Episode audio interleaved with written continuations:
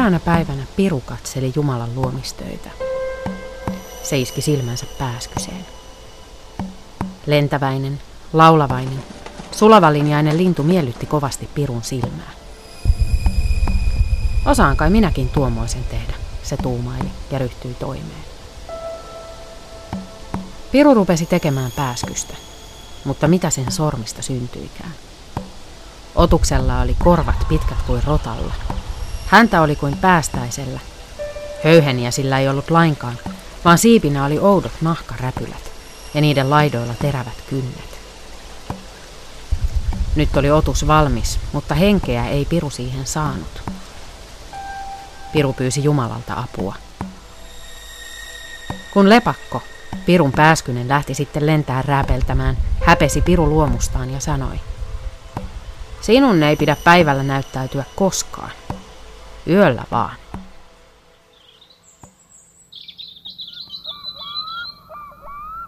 Pimeänä elokuun iltana korvajuuressa kuuluu outo suhahdus.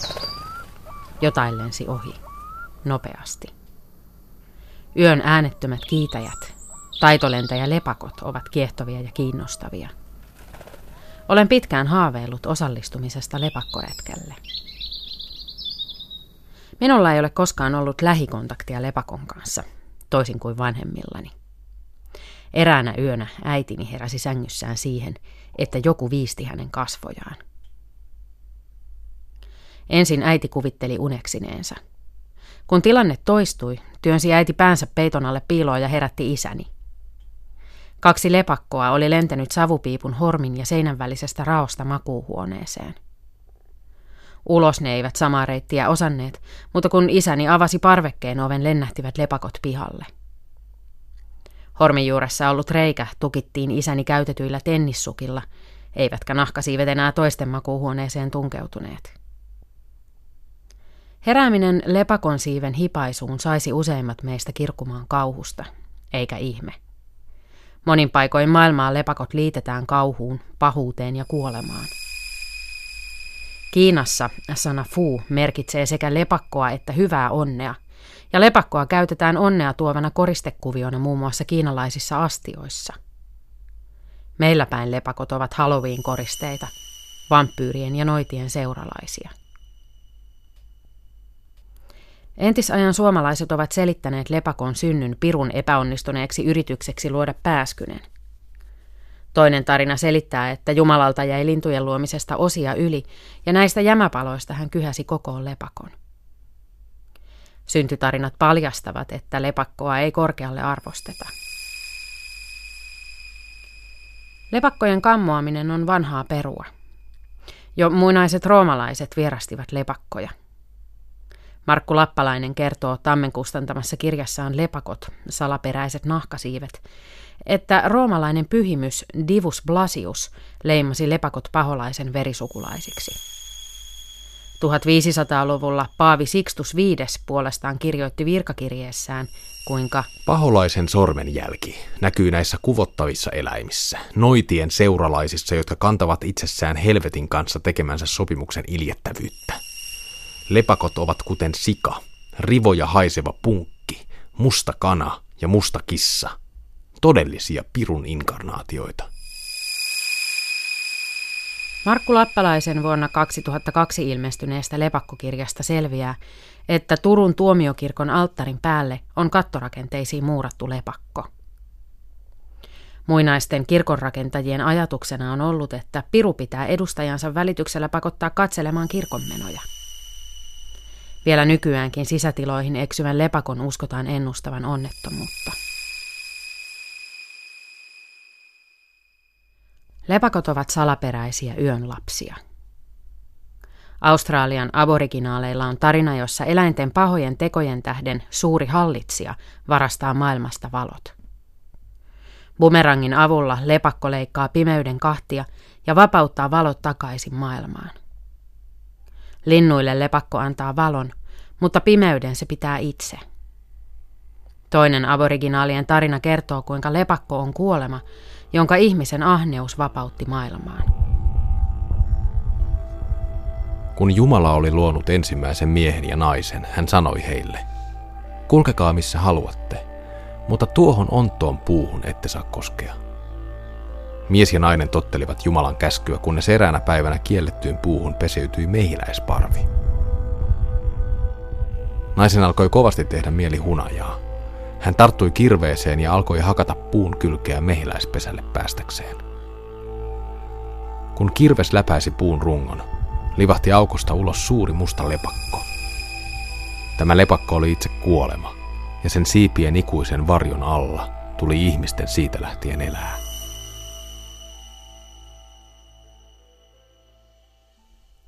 Lepakoilla ja kuolemalla on vahva yhteys monissa kulttuureissa. Antiikin Kreikassa lepakot liitettiin Manalan valtiattereen Persefoneen, joka kuvattiin usein lepakkojen ympäröimänä. Väli-Amerikan maija-intiaaneilla oli jumala nimeltään Kamatsots. Kamatsots oli pelottava jumala, kuoleman lepakko. Sillä oli leveät nahkasiivet, vahvat kädet ja lihaksikkaat jalat. Se asui kuoleman valtakunnassa, ja sen vastuulla olivat yö, kuolema ja uhraus. Valtavan suurilla korvillaan Kamatsots kuuli vähäisimmätkin äänet. Sen suussa oli rivi teräviä hampaita, ja sen kasvoista kasvoi suuri pelottavan näköinen uloke kuin lehtikuono lepakolla. Sen tehtävänä oli vahtia tämän ja tuon puoleisen rajaa. Kuvissa se esitettiin usein toisessa kädessään veitsi ja toisessa irtileikattu uhrinsa pää. Meillä lepakoita näkee suhteellisen harvoin. Olinkin todella yllättynyt tiedosta, että maailman kaikista nisäkäslajeista 20 prosenttia on lepakoita. Lepakkolajeja on yli tuhat.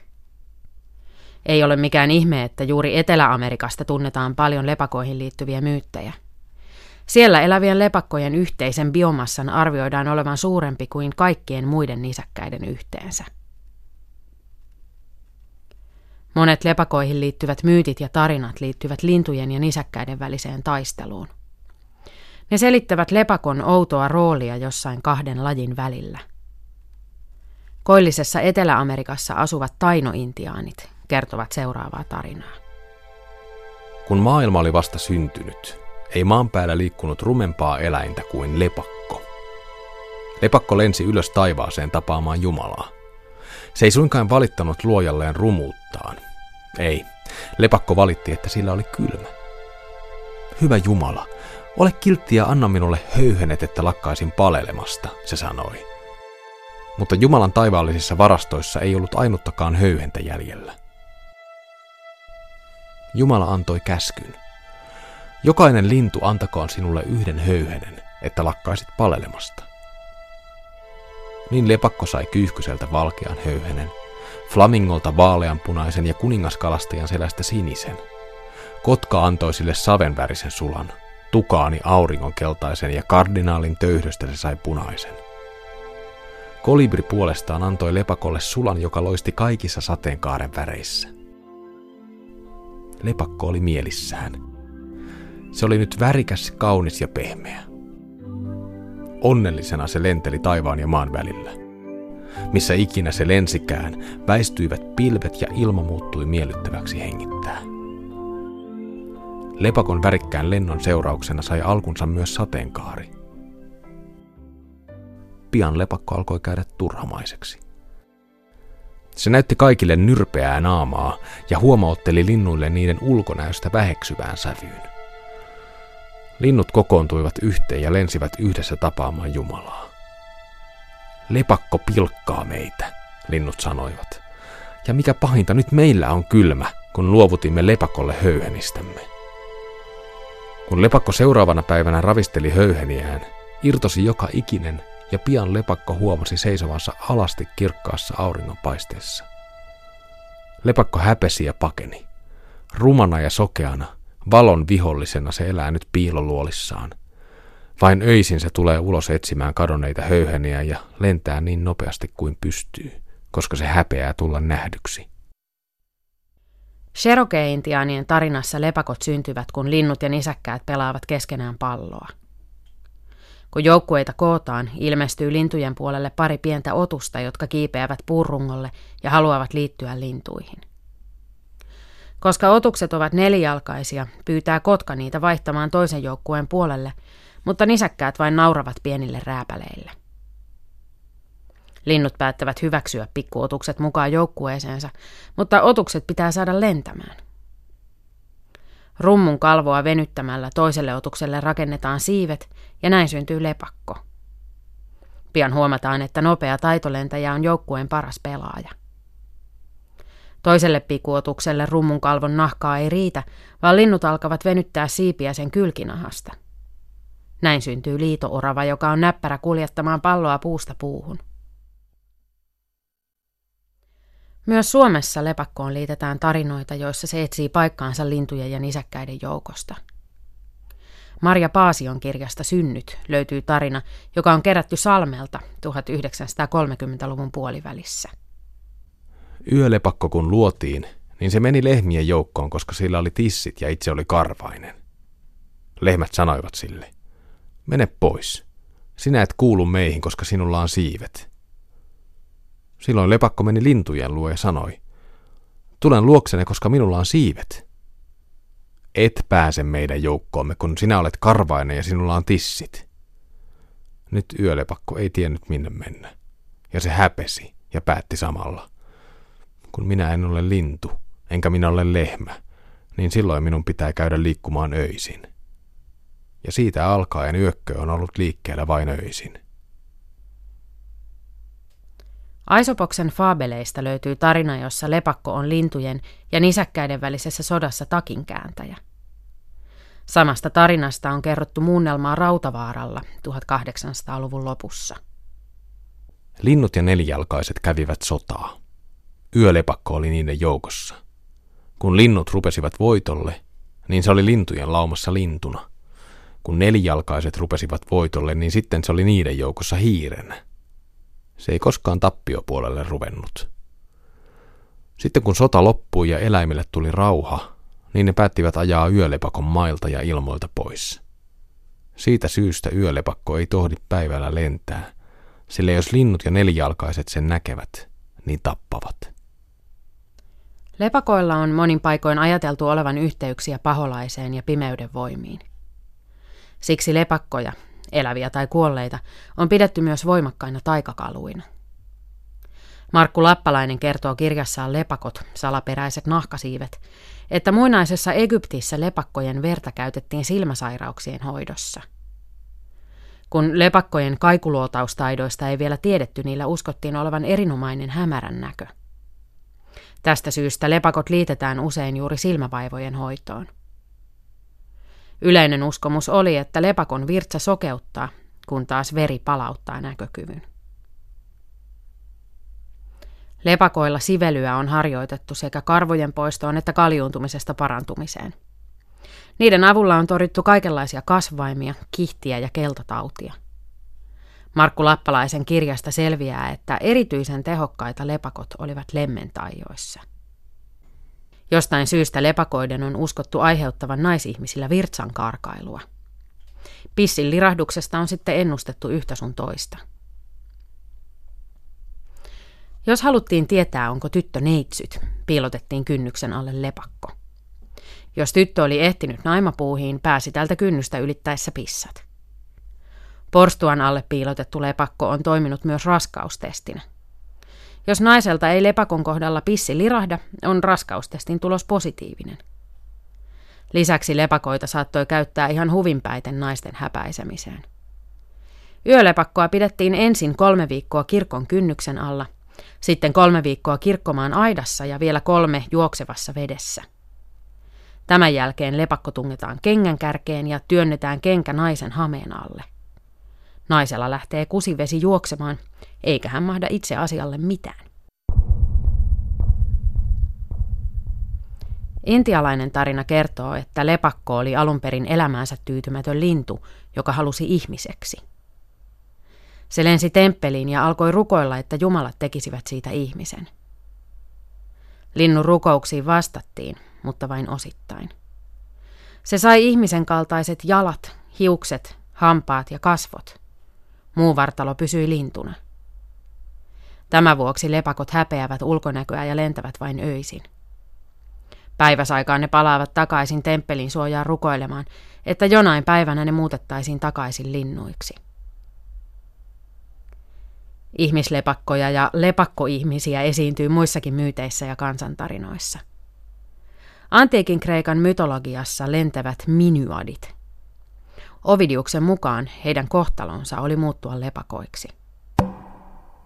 Kuningas Minualla on kolme tytärtä, jotka itsepintaisesti kieltäytyvät palvomasta bakkusta. Kun muut viettävät bakkuksen juhlapäivää, jäävät sisarukset tekemään käsitöitä. Heille bakkusta tärkeämpi on käsityötaidon jumalatar Pallas. Töitä tehdessään he alkavat kertoa toisilleen tarinoita.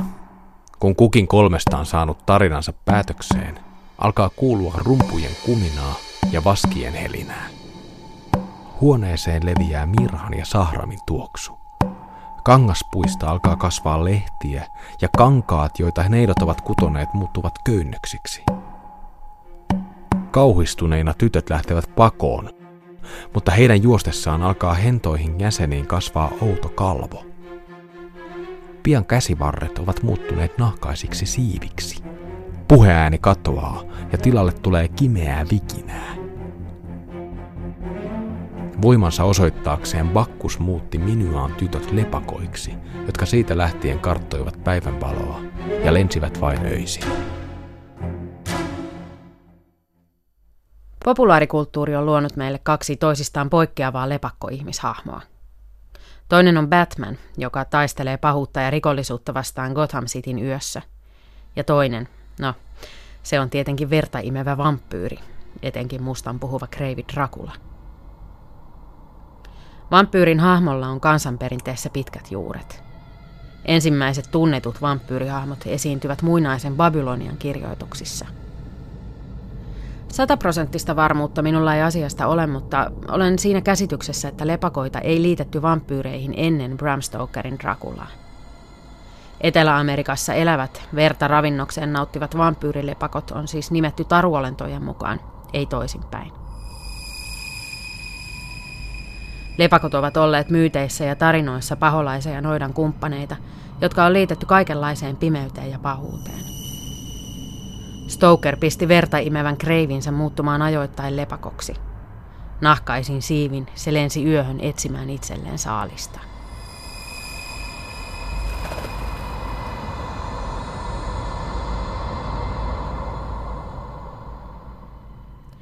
Lepakko ei ole kaunis eläin. Siinä on sen epäonni. Sen suojeleminen ei ole samalla tapaa kiinnostavaa kuin vaikkapa söpön ja suurisilmäisen saimaan norpan. Nykyisin monien lepakkolajien kanta on taantunut. Ne kärsivät kemikaaleista, hyönteisten määrän vähenemisestä ja asuntopulasta. Asiaa ei auta ihmisiin syvään juurtunut lepakkofobia. Tarinoissa lepakko on leimattu pirun epäonnistuneeksi linnuksi, yön oudoksi lapseksi, nisäkkään ja linnun onnettomaksi välimuodoksi. Ihminen pelkää vierasta ja tuntematonta, Kaikkea sellaista, mitä se ei osaa lokeroida ja luokittaa. Siksi lepakkokin on ollut karsastettu ja kammottu. En toivo herääväni lepakon siiven pyyhkäisyyn kasvoillani, mutta pihaani ne olisivat tervetulleita. Elokuun lämpiminä pimeinä öinä voisin nauttia taitolentoesityksistä, salaperäisistä suhahduksista korvan juuressa.